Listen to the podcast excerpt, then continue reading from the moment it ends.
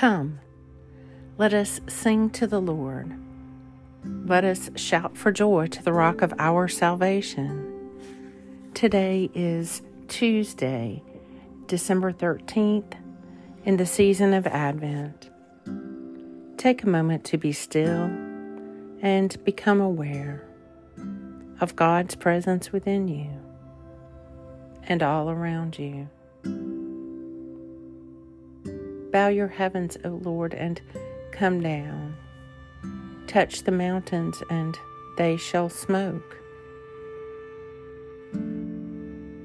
My lips will sing with joy when I play to you, and so will my soul, which you have redeemed. Your love, O Lord, forever will I sing. From age to age, my mouth will proclaim your faithfulness. A reading from the book of Revelation.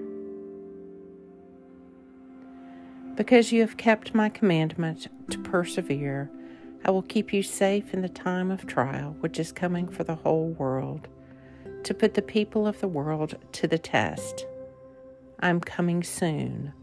Hold firmly to what you already have, and let no one take your victor's crown away from you. Anyone who proves victorious, I will make into a pillar in the sanctuary of my God, and it will stay there forever. I will inscribe on it the name of my God and the name of the city of my God, the new Jerusalem which is coming down from my God in heaven, and my own new name as well. Let anyone who can hear listen to what the Spirit is saying to the churches. Revelation 3 Your love, O Lord, forever will I sing.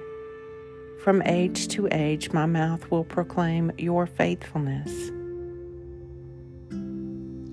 The Morning Psalm He has not dealt with us according to our sins, nor rewarded us according to our wickedness.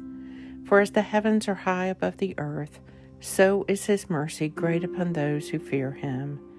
As far as the east is from the west, so far has he removed our sins from us. As a father cares for his children, so does the Lord care for those who fear him. For he himself knows whereof we are made. He remembers that we are but dust. Psalm 103 Your love, O Lord, forever will I sing. From age to age, my mouth will proclaim your faithfulness.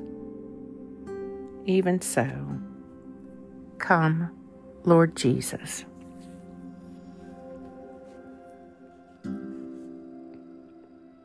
Lord God, Almighty and everlasting Father, you have brought me in safety to this new day. Preserve me with your mighty power, that I may not fall into sin, nor be overcome by adversity.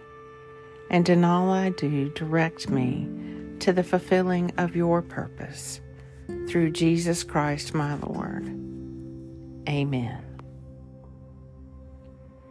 Go forth in the peace and in the presence of Christ.